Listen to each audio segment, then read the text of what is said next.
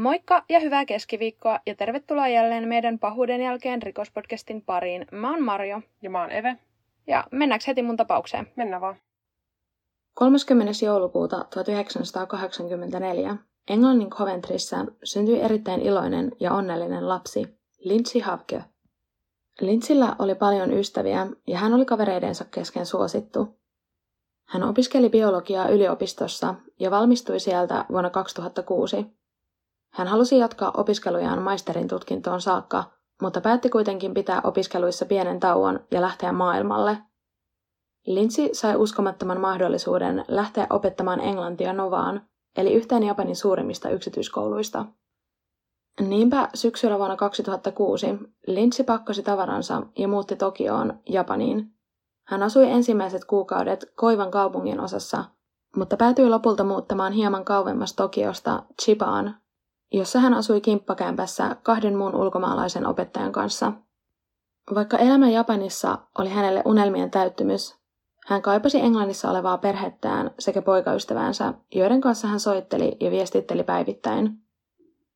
Maaliskuussa vuonna 2007 asuttuaan noin puolen vuoden ajan Japanissa, Lindsay oli matkalla töistä kotiin. Ensin hän matkusti junalla ja juna-asemalta hän käveli polkupyöränsä luokse. Tuolloin hän tunsi jonkun seuraavan häntä.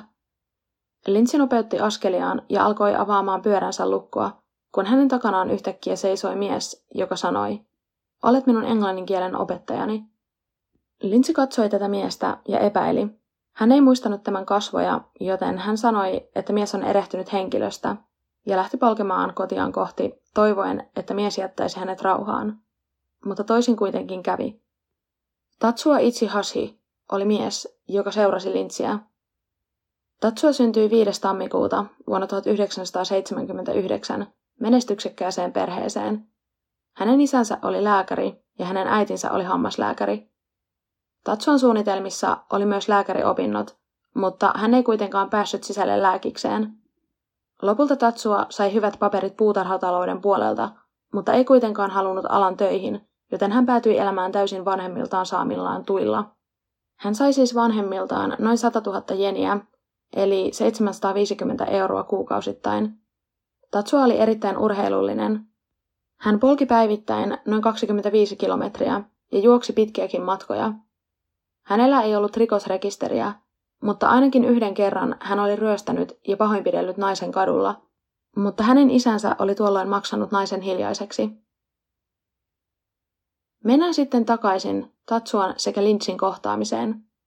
Eli Lintsi polki kotiin, mutta Tatsua käveli hänen perässään.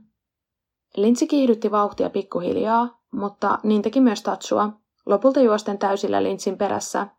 Ja samalla hän huuteli Lintsille kysymyksiä, kuten mistä olet kotoisin ja mitä teet täällä. Kun Lintsi saapui kotiin, myös Tatsua oli siellä. Hän oli pysynyt koko tämän matkan ajan Lintsin kannoilla. Nyt kun Lintsi oli hänen lähellään, hän kertoi tarvitsevansa yksityistunteja englannin kielen suhteen, mutta Lintsi vastasi olevansa liian kiireinen antaakseen yksityisopetusta. Tatsua oli pettynyt, mutta kertoi ymmärtävänsä tämän. Hän pyysi Lintsiltä kuitenkin yhtä vesilasillista ennen kuin suutaisi kohti kotiaan, sillä hän oli aivan hengästynyt juostessaan Lintsin perässä.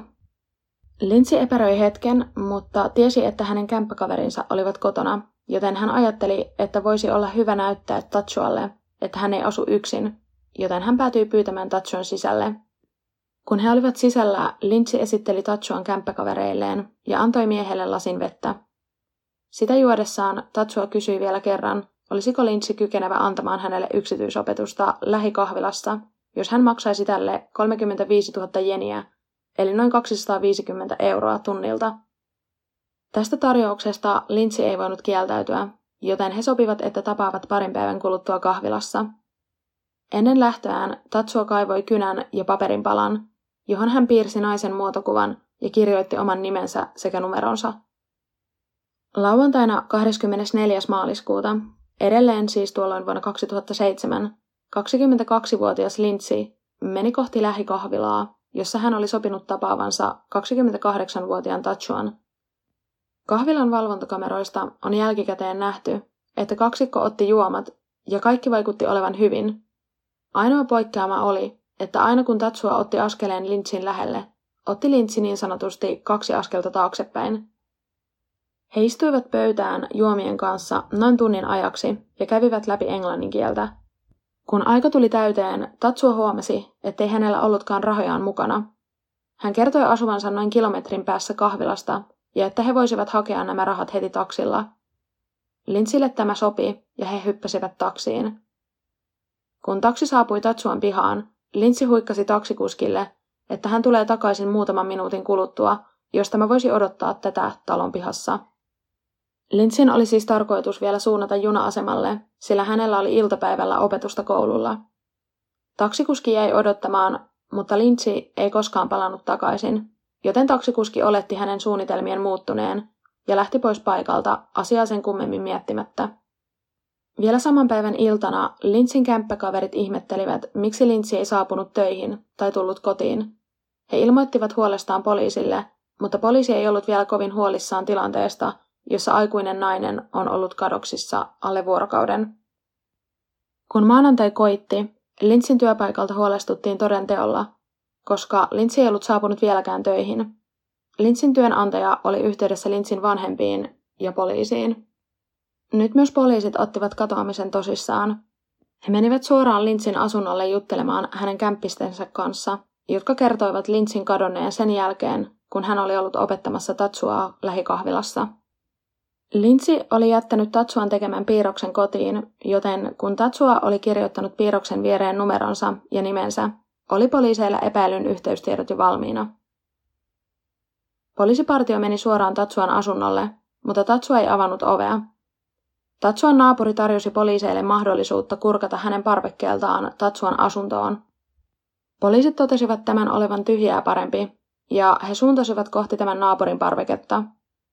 Kun he katsoivat Tatsuan parvekkeelle, he näkivät, että Tatsua oli siirtänyt sinne tällaisen siirrettävän kylpyammeen, ja kun he koittivat katsoa asuntoon sisälle, he olivat yksimielisiä siitä, että joku piilotteli pimeässä asunnossa. Nyt poliisit päätyivät soittamaan paikalle lisäapua. Kolmen tunnin kuluttua tästä soitosta oli paikalla yhteensä yhdeksän poliisia, ja he päättivät mennä asuntoon sisälle. Juuri sillä hetkellä Tatsuan asunnon ovi aukesi, ja Tatsua astui ulos asunnostaan paljaan jaloin, ainoastaan reppuolallaan. Kun hän huomasi poliisit, hän lähti juoksemaan, ja poliiseille jäi käteen vain hänen reppunsa. Nämä poliisit siis koittivat ottaa Tatsua kiinni, mutta epäonnistuivat, ja hän katosi kuin tuhkatuuleen. Kun poliisit tutkivat Tatsuan asuntoa, he aloittivat tutkinnat parvekkeelta ja tästä kylpyammeesta. Kylpyamme oli täytetty hiekalla ja mullalla, ja multaan oli istutettu kukkien siemeniä. Tästä ammeesta oli tehty niin sanottu kukkapenkki, mutta tässä kukkapenkissä oli jotain, mitä muissa ei ollut. Nimittäin pohjalla, kaiken mullan ja hiekan alla, oli Lintsin alaston ruumis.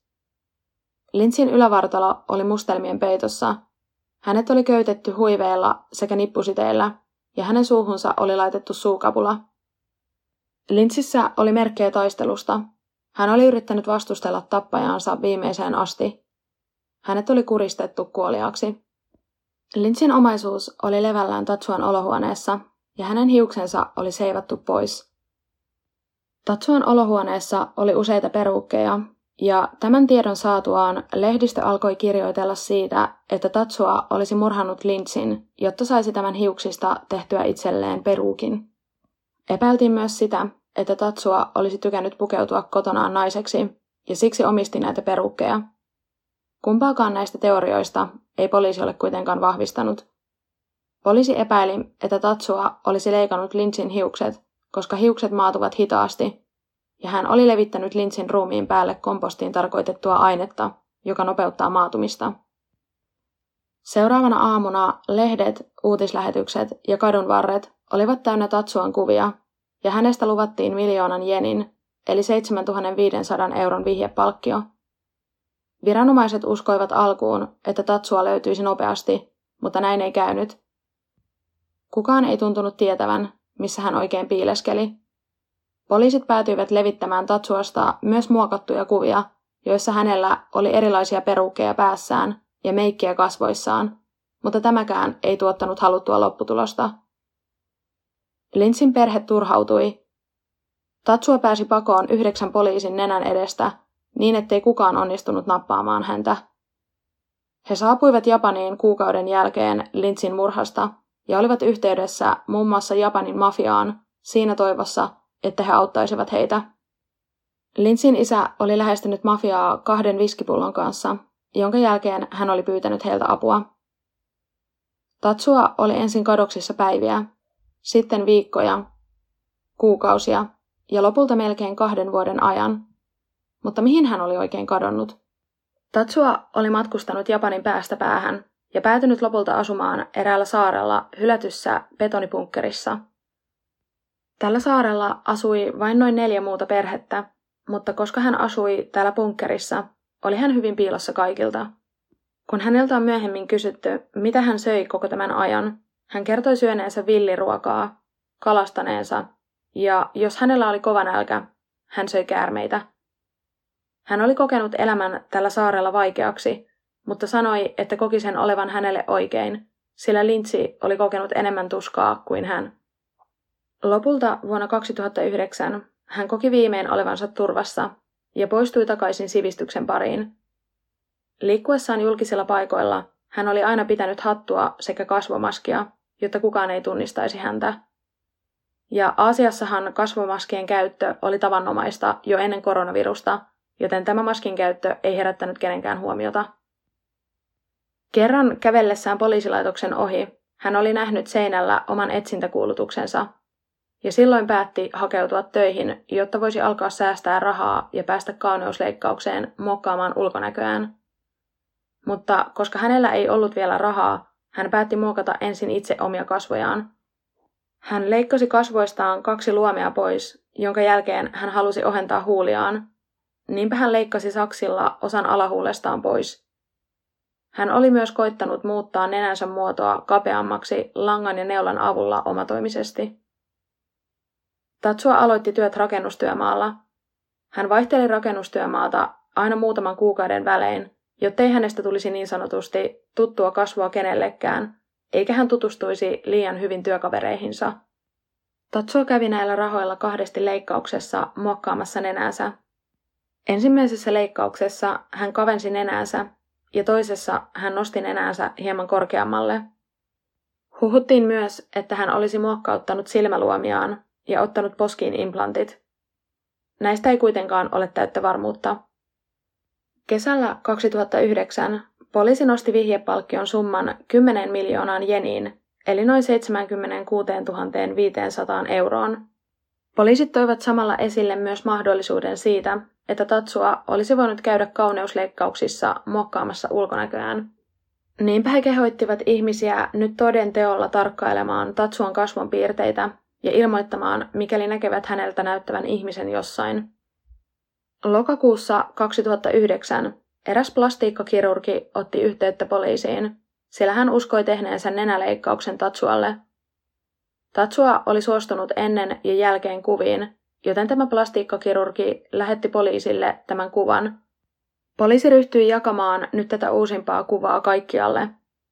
Kun Tatsuan työkaveri rakennustyömaalta näki tämän kuvan, hän soitti poliisille ja kertoi tietonsa Tatsuan sijainnista ja uudesta työpaikasta.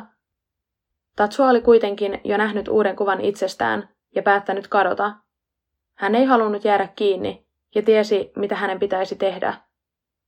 Hän leikkasi hiuksensa, osti tekoparran, viikset sekä pulisongit ja suunnitteli matkaavansa takaisin saarelle asumaan tähän hylättyyn bunkkeriin. Hän oli jo matkalla lautalle joka veisi hänet tälle kyseiselle saarelle. Mutta tämä sataman työntekijä oli tunnistanut Tatsuan ja soittanut poliisit paikalle ennen kuin tämä lautta ehti lähteä Tatsua mukanaan matkaan.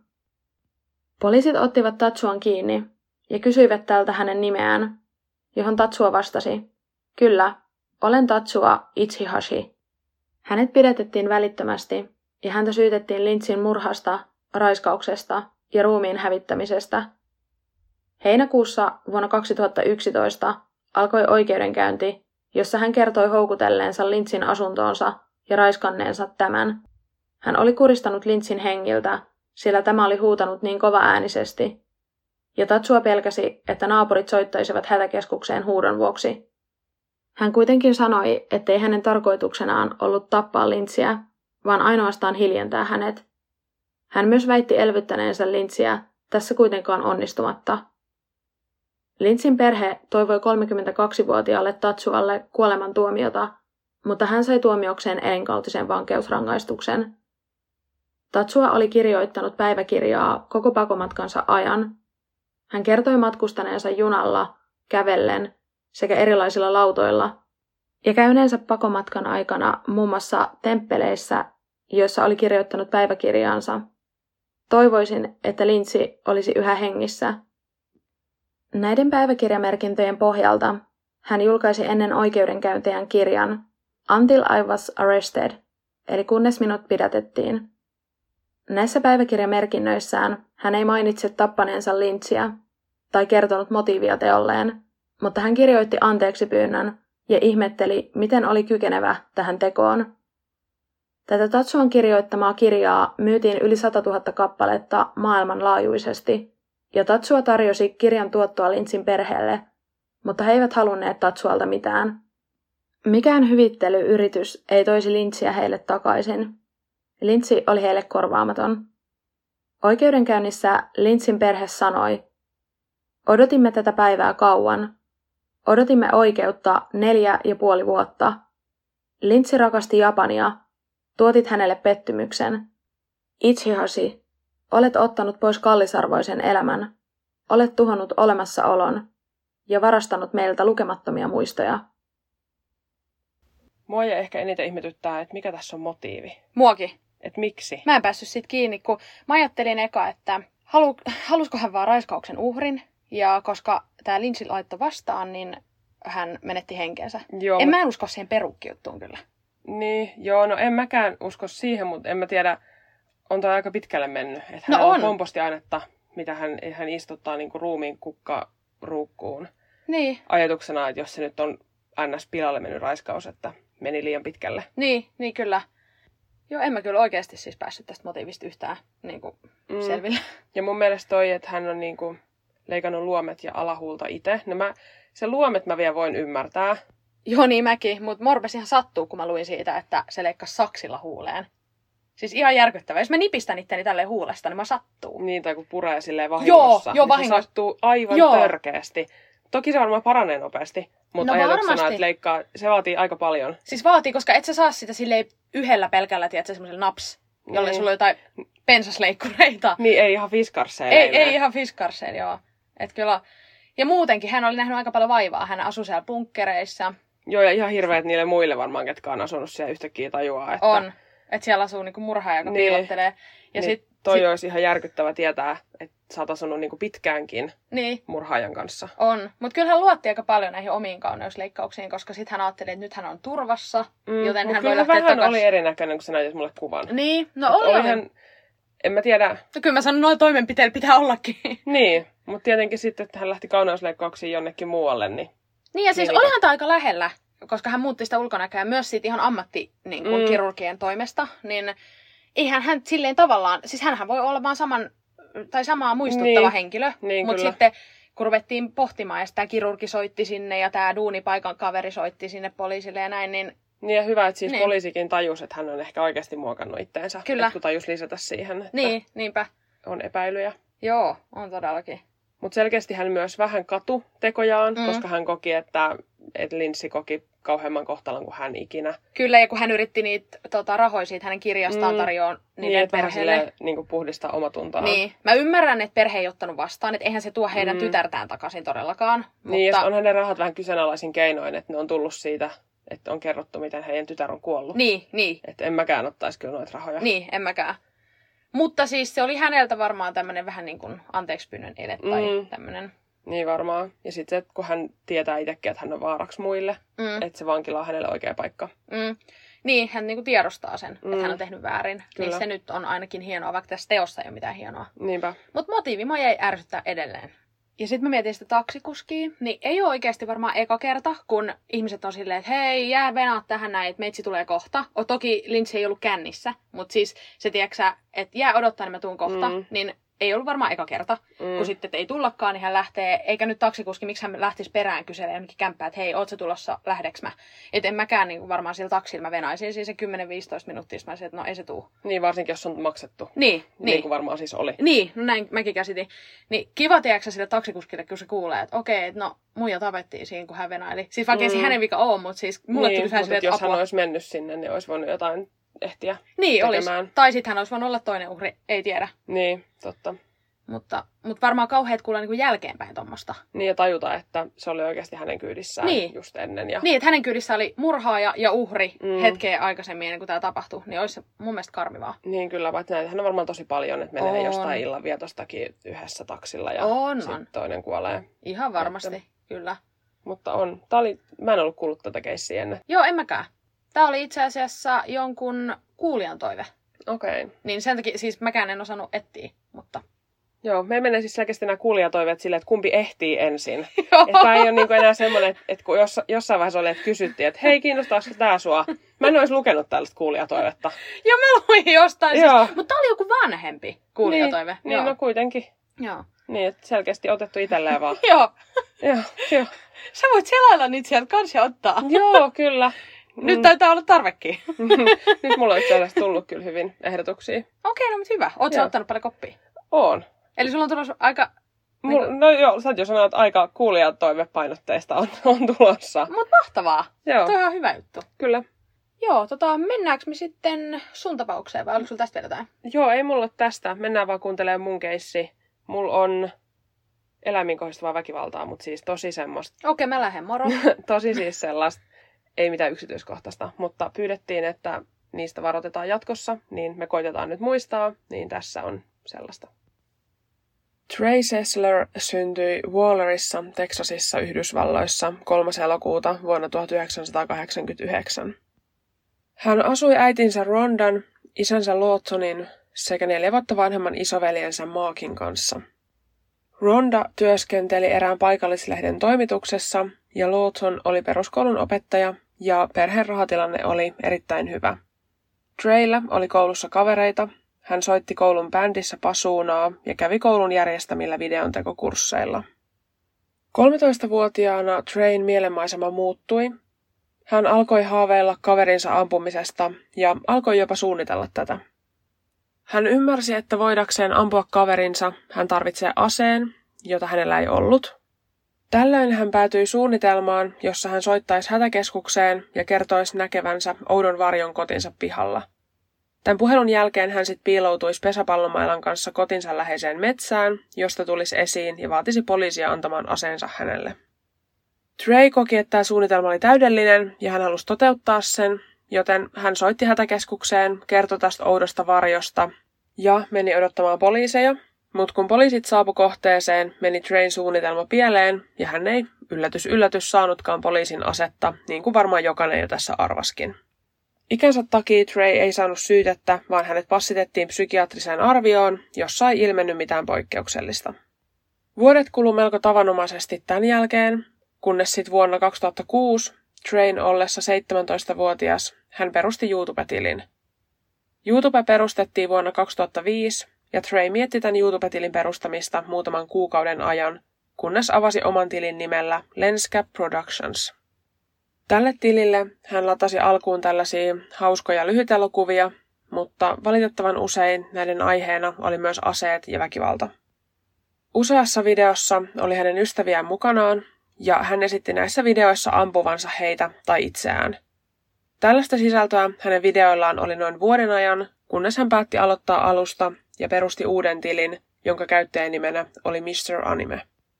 Tämä tili perustui pääasiassa erilaisten anime-pelien ja videoiden arvosteluun, ja tästä tilistä tulikin hyvin nopeasti erittäin suosittu.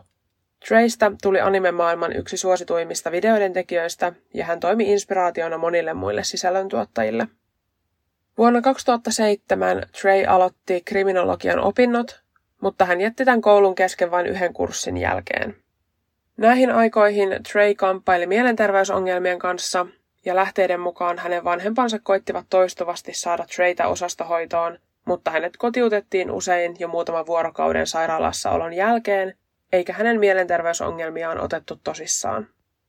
Trey kävi säännöllisesti keskustelemassa psykiatrin kanssa, mutta oikeastaan ainut asia, mitä hän näistä käynneistä sai irti, oli reseptilääkkeet. Treylle kokeiltiin useita eri lääkkeitä hänen vointiinsa parantamiseen, mutta usein hän ilmoitti jo viikon jälkeen, ettei näistä lääkkeistä ole apua ja että hän haluaa jonkun toisen lääkkeen. Varmaa tietoa mä en löytänyt mistään, mitä psykiatrisia diagnooseja Treyllä oli, mutta hänellä oli lääkkeitä, joita käytetään skitsofrenian hoitoon sekä kaksisuuntaisen mielialahäiriön hoitoon. Näiden lisäksi hänellä oli käytössä Xanax ahdistukseen ja hän käytti väärin muun muassa oksykonttiinia. Näiden edellä mainittujen lääkkeiden lisäksi hän käytti alkoholia lähes päivittäin. Train välit hänen perheeseensä huononivat tämän päihteiden käytön takia. Train isä kommentoi usein hänen päihteiden käyttöä ja sitä, miten Trey hukkaa elämänsä omalla toiminnallaan. Pikkuhiljaa tämän perheen välit kiristyi niin paljon, että kun Train mummo kuoli ja hänen asuntonsa jäi tyhjäksi, sai Trey muuttaa sinne yksinään asumaan – Train vanhemmat ajattelivat, että tämä motivoisi häntä olemaan itsenäinen ja oppimaan vastuunottoa sekä ohjaisi häntä oikealle polulle. Tämä jäi kuitenkin pelkäksi toiveeksi, sillä lopputulos oli kaikkea muuta kuin se, mitä Train vanhemmat odottivat. Itse asiassa tämän asunnon lisäksi Train vanhemmat ostivat hänelle auton, mutta Trey lähinnä hurjasteli autolla ja sai ylinopeussakkoja, joita Train vanhemmat sitten maksoivat, koska Treyllä ei ollut rahaa. Nyt kun Trey asui yksin, kukaan ei valvonut hänen lääkkeidensä väärinkäyttöä tai hänen alkoholin kulutustaan, ja hän oli päihtyneenä suurimman osan ajasta.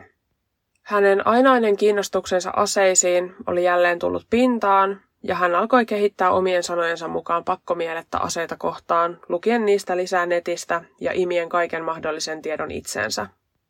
Hetken kuluttua hän alkoi kehitellä tämmöistä sivubisnestä, Nimittäin hän osti aseita ja myi niitä kovaan hintaan pois.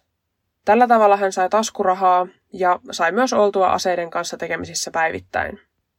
Hänen bisneksensä vaan kasvoi ja yhdessä vaiheessa hänellä oli jopa 16 erilaista asetta kotonaan. Toki pääasiassa Trey myi näitä aseita eteenpäin, mutta hän myös osti niitä itselleen ja piti niitä itsellään, säilytti, harjoitteli niillä ampumista ja oli muutenkin aseiden kanssa tekemisissä koko ajan. Pikkuhiljalleen Trey alkoi kiinnostua rikoksista, ja etenkin kouluammuskelut sekä sarjamurhaajat olivat hänen mielestään erittäin kiinnostavia. Trey oli lähes pakkomielteinen Columbinein kouluammuskelusta, jossa siis kaksi koulun oppilasta tappoivat 15 ihmistä mukaan lukien itsensä. Trey on kertonut katsoneensa tästä Columbinein tapauksesta kertovan dokumentin jopa 50 kertaa ja osaavansa tapauksen kaikki yksityiskohdat ulkoa. Sarjamurhaajista puolestaan esimerkiksi Ted Bundy oli hänen ihailunsa kohteena. Train ihailut murhaajista eteni siihen pisteeseen, että hän alkoi arvioida erilaisten tappajien suorittamia murhia asteikolla yhdestä kymmeneen. Hän arvioi rikoksen tyyppiä ja sitä, montako uhria rikoksessa oli, mitä aseita tekijä käytti ja kauanko meni aikaa, että tekijä jäi kiinni. Hän kirjoitti muistiinpanoja, joissa kertoi, missä hän uskoo tekijän tehneen virheen ja mitä olisi pitänyt tehdä toisin, jotta rikos ei olisi paljastunut. Lopulta hän päätyi kirjoittamaan 12 sivun manifestin, jossa kertoi virheistä, joita rikolliset olivat tehneet. Kun Train mielenmaisema muuttui synkemmäksi, niin samoihin aikoihin myös Train YouTube-videoiden sisältö alkoi muuttua.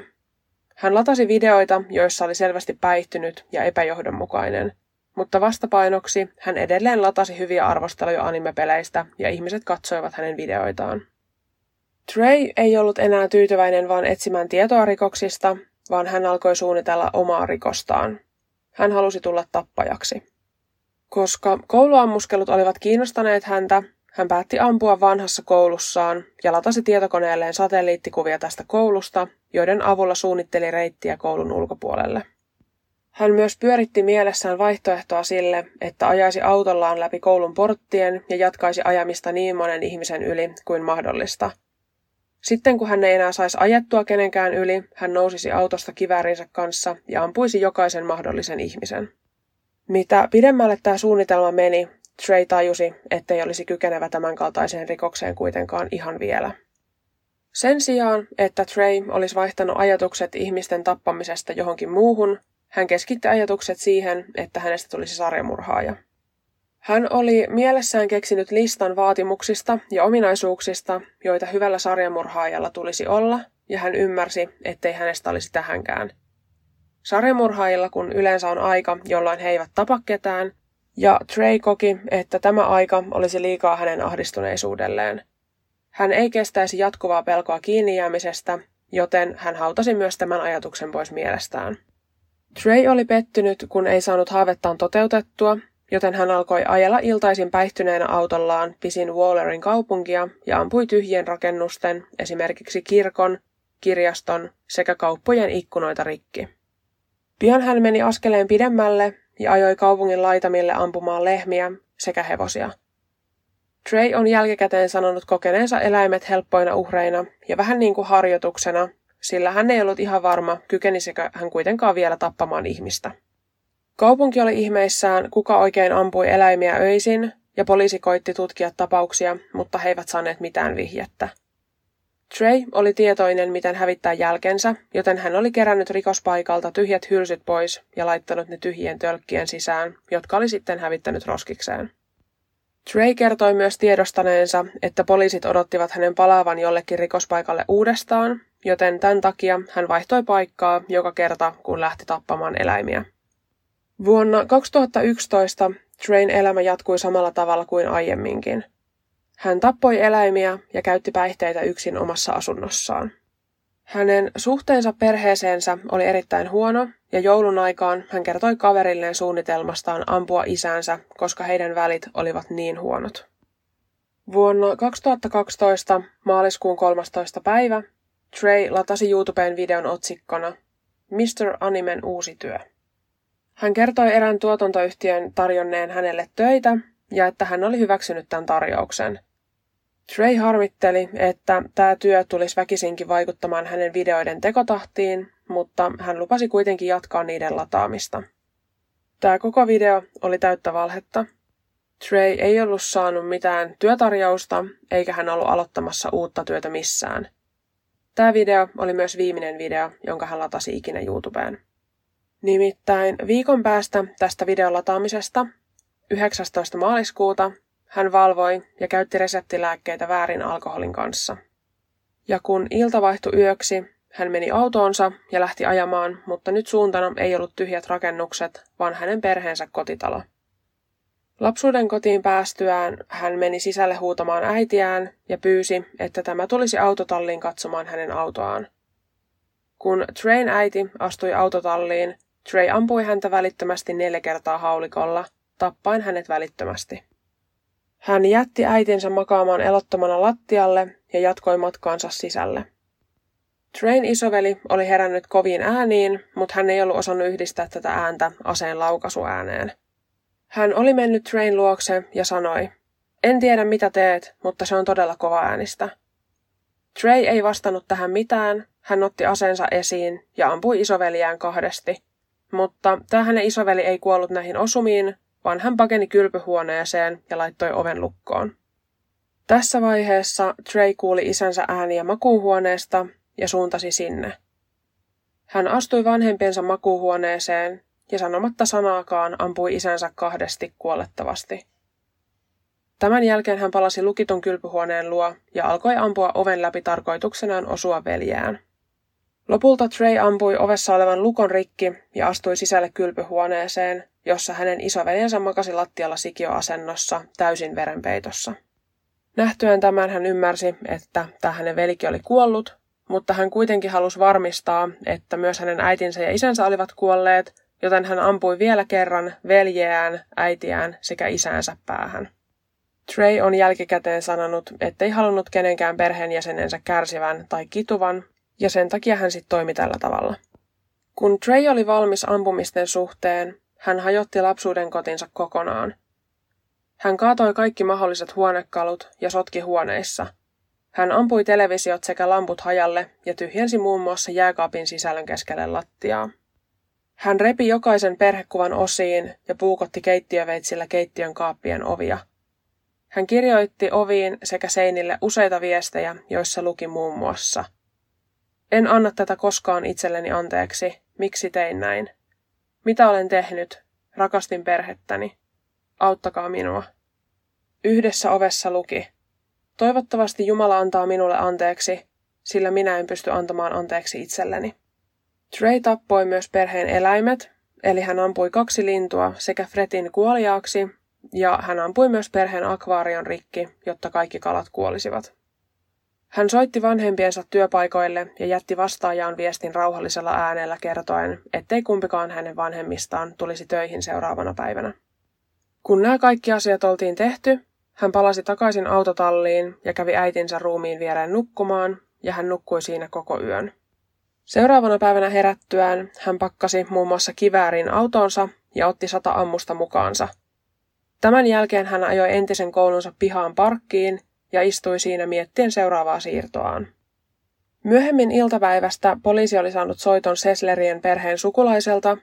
Tämä sukulainen oli koittanut tavoittaa perheen vanhempia koko päivän, mutta ei ollut saanut heihin yhteyttä ja pyysi, että poliisi kävisi varmistamassa, että perheellä oli kaikki hyvin. Talolle mennessään poliisit näkivät järkyttävän rikospaikan ja olivat melko nopeasti varmoja, että tekijä olisi Trey. He tiesivät, että nyt olisi kiire löytää Trey ennen kuin olisi liian myöhäistä. Train istuessa koulun parkkipaikalla hän koki, ettei ole vielä valmis tekemään kouluammuskelua ja ajoi kaverinsa luokse, josta poliisit hänet lopulta pidättivät noin 48 tunnin kuluttua rikoksesta.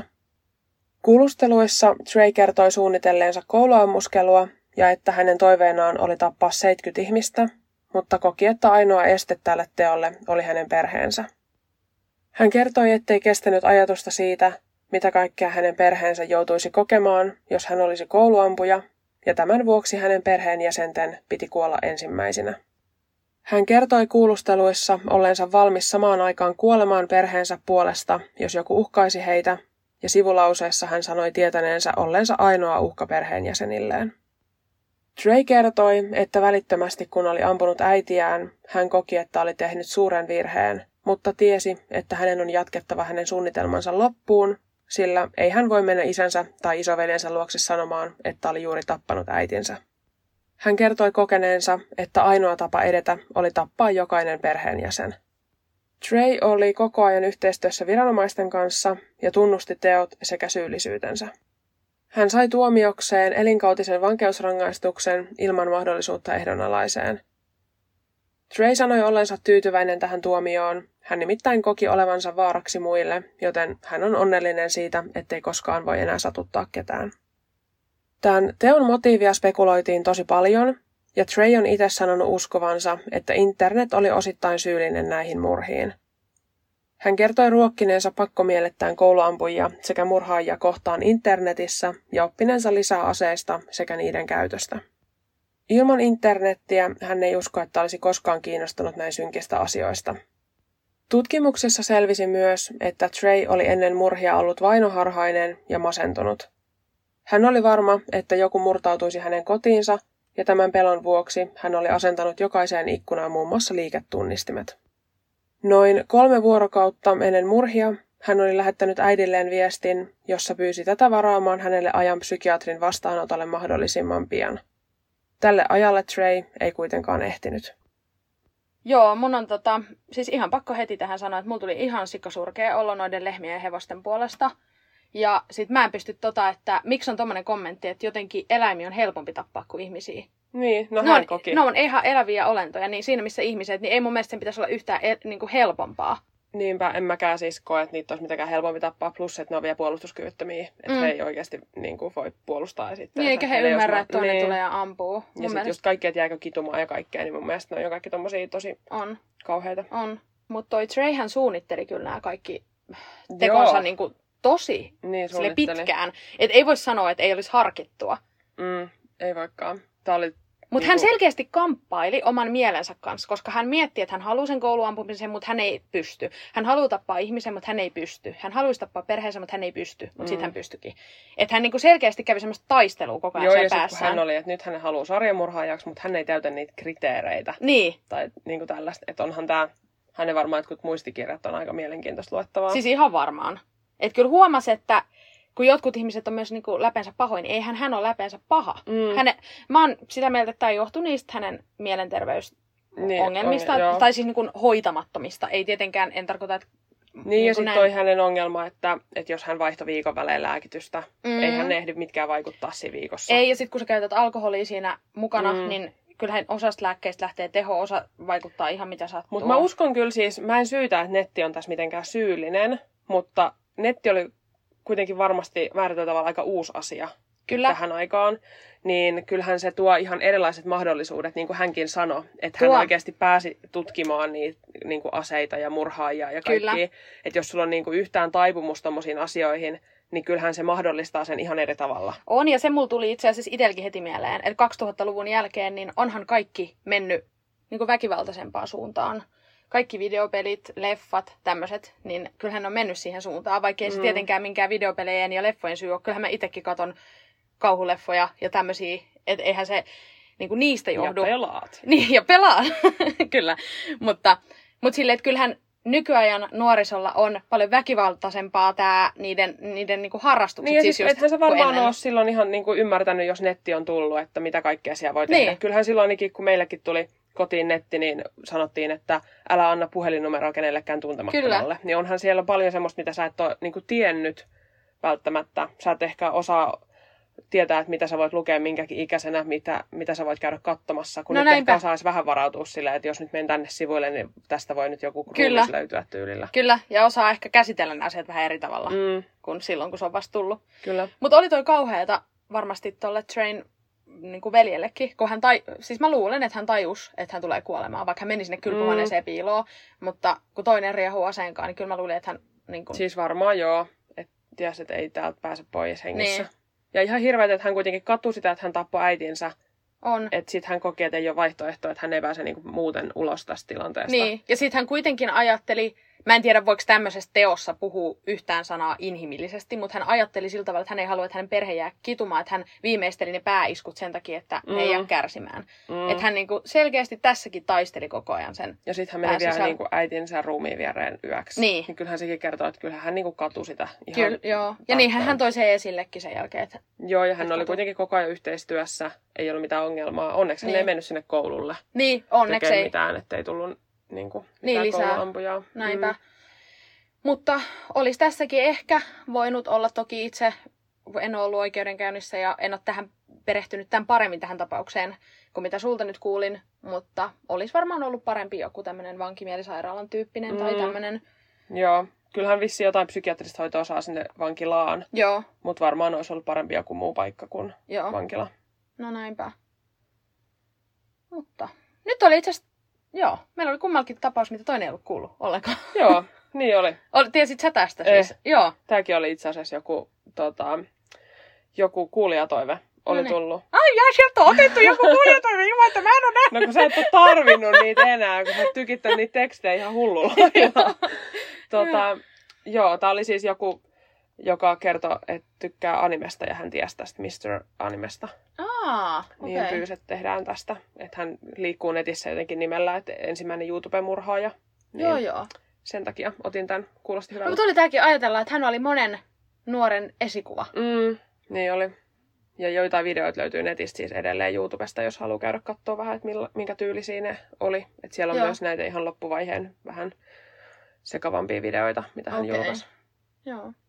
Ja sitten nyt mun on pakko sanoa, kun Joo. meillä on nyt tullut kommenttia mun murteestani, Aivan! että niin kun mä käytin jossain jaksossa sanaa Pisin. pisin, pisin poikin, Joo. niin ja ne kaikki kommentit, mitä meillä on tullut, niin ne on kyllä ollut, tai siis viestit, niin ne on ollut kyllä siis, että, että älkää ottako itteenne, vaan haluan vaan sanoa tämän, koska kaikki ei ole tiennyt, että se on murresana, että mä oon länsirannikolta kotosin, ja mä puhun länsirannikon murretta, ja mä puhun sitä myös tässä podissa.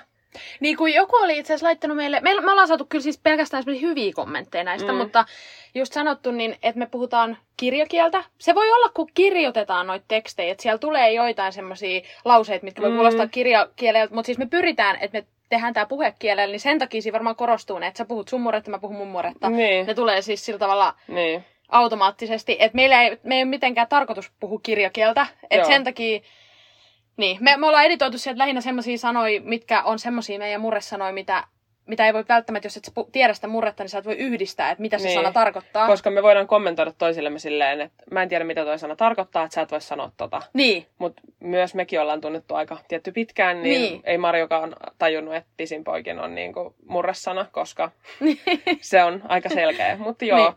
En luovu mun murteestani, käytän sanoja edelleen, jotka kuuluu siihen, ja koittakaa kestää. koittakaa kestää. Mä en sit puhu sitä länsirannikkoa. Paitsi, että sulla on tarttunut kyllä muutamia sanoja, muun muassa Ina on tarttunut sulle. Että, et, Joo, ja se on Kiines sieltä. sä oot myös käyttänyt. Joo, Mm. mutta teksteissä. Niin. Mutta tota, joo, onko jotain lisättävää? Ei varmaan. Ok. Palataan ensi keskiviikkona. Siihen asti laittakaa meille viestiä ig että pahuuden jälkeen tai sähköpostilla pahuuden jälkeen at gmail.com. Moikka! Moro!